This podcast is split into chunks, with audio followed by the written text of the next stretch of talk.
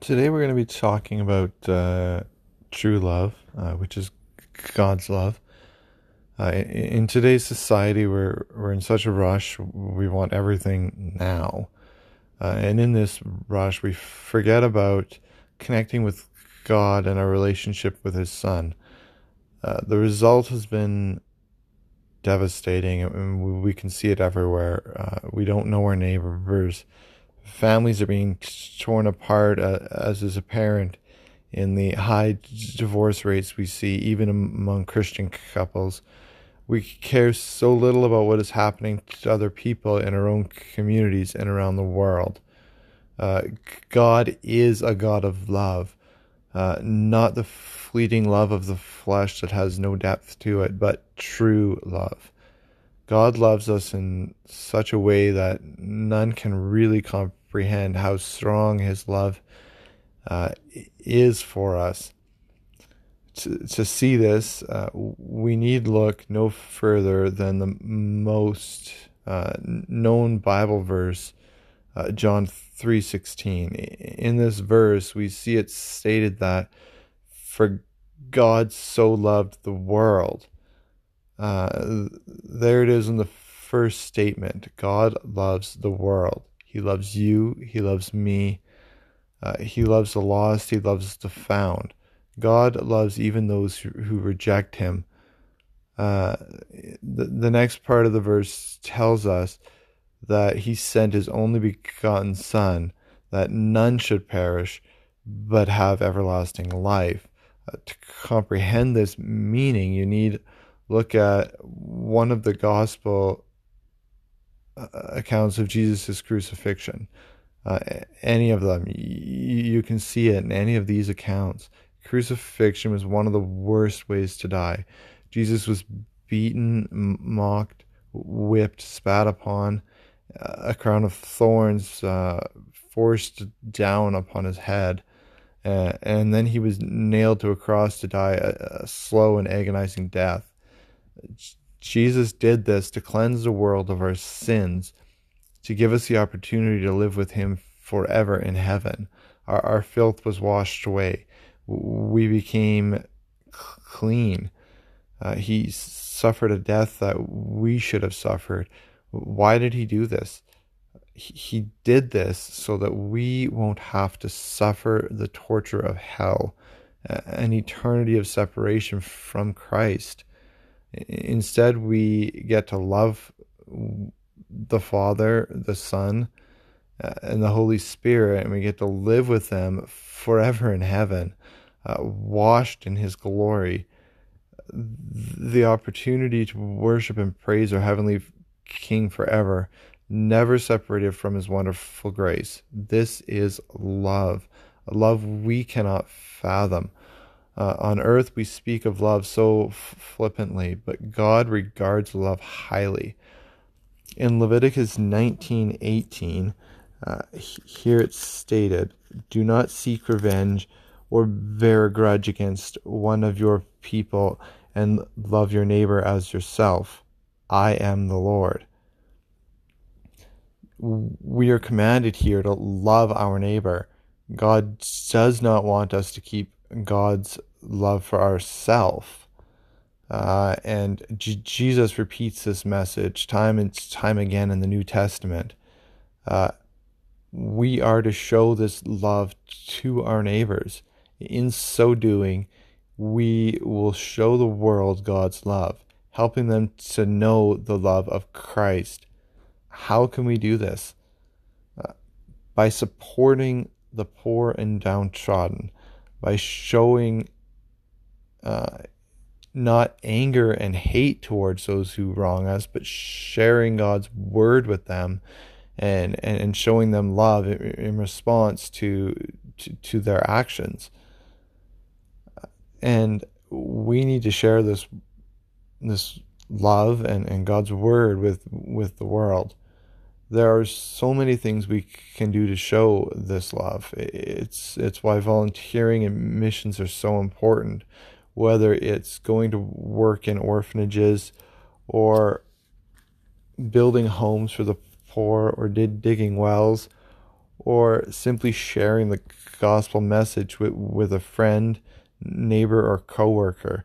Keeping God's love for ourselves is selfish and has eternal ramifications for those who are unsaved. Share God's love with someone today. Joshua 22, verse 5. Uh, here we see a, another example uh, of, of this love that, that we are commanded. It says, But be very careful to keep the commandment and the law that Moses, the servant of the Lord, gave to you to love the Lord your God, to walk in all his ways, to obey his commands, and to hold fast to him, and to serve him with all your heart and all your soul. So here we are commanded to love the Lord our God. God is a jealous God. He wants us to love him back, but not just love him but to love him more than anyone or anything else. Uh, we may look at the Bible and think to ourselves, well, I don't have idols like they did. Is this really true, though? Idols does not mean molten images we worship. It doesn't, or it doesn't just mean that.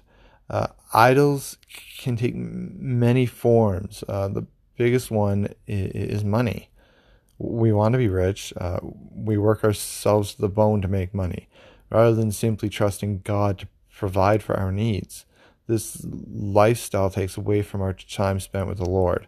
Time with God should take priority over anything else you may have going on in, in your life. Addictions is another idol in, in humanity today, and, and this can take many forms as well. Uh, we crave things like gambling, drugs, al- alcohol, cigarettes, pornography. Pornography. This is a major addiction, and sadly, it is rampant among us churchgoers and, and believers in Christ. How can we claim to love God if we put these addictions between ourselves and our relationships with Christ? We can't. God is to be first and foremost in our lives. Addiction prevents this connection. At a later date, I will tackle addiction and its negative effects on a relationship with God. Um, but, but for now, I'll stay focused on love. 1 John 7:21 sums up this love perfectly. Uh, it says, "Dear friends, let us love one another, for love comes from God. Everyone who loves has been born of God and knows God. Whoever does not love does not know God, because God is love. This is how God showed his love among us. He sent his one and only Son into the world that we might live through him. This is love, not that we loved God, but that he loved us and sent his Son as an atoning sacrifice for our sins. Dear friends, since God so loved us, we also ought to love one another. No one has ever seen God, but if we love one another, God lives in us, and his love is made complete in us. We know that we live in him and he in us, because he has given us the Spirit, and we have seen and testify that the Father has sent his Son to be the Savior of the world. If anyone acknowledges that Jesus is the Son in, of God, God lives in him and he in God. And so we know and rely on the love God has for us. God is love.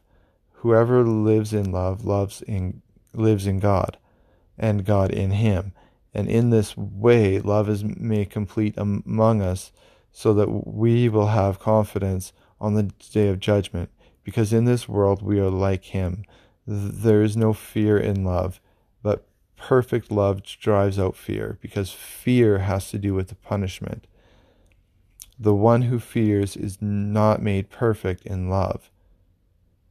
We love because he first loved us. If anyone says, I love God, yet hates his brother, he is a liar. For anyone who does not love his brother, whom he has seen, cannot love God, whom he has not seen. And he has given us this command Whoever loves God must also love his brother. God himself is love. By living in love, we live in him. Perfect example of how we should strive to live, to love.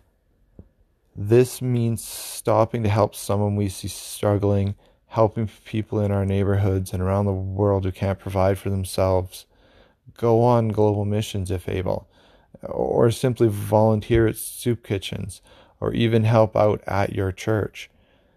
Love is not just an emotion.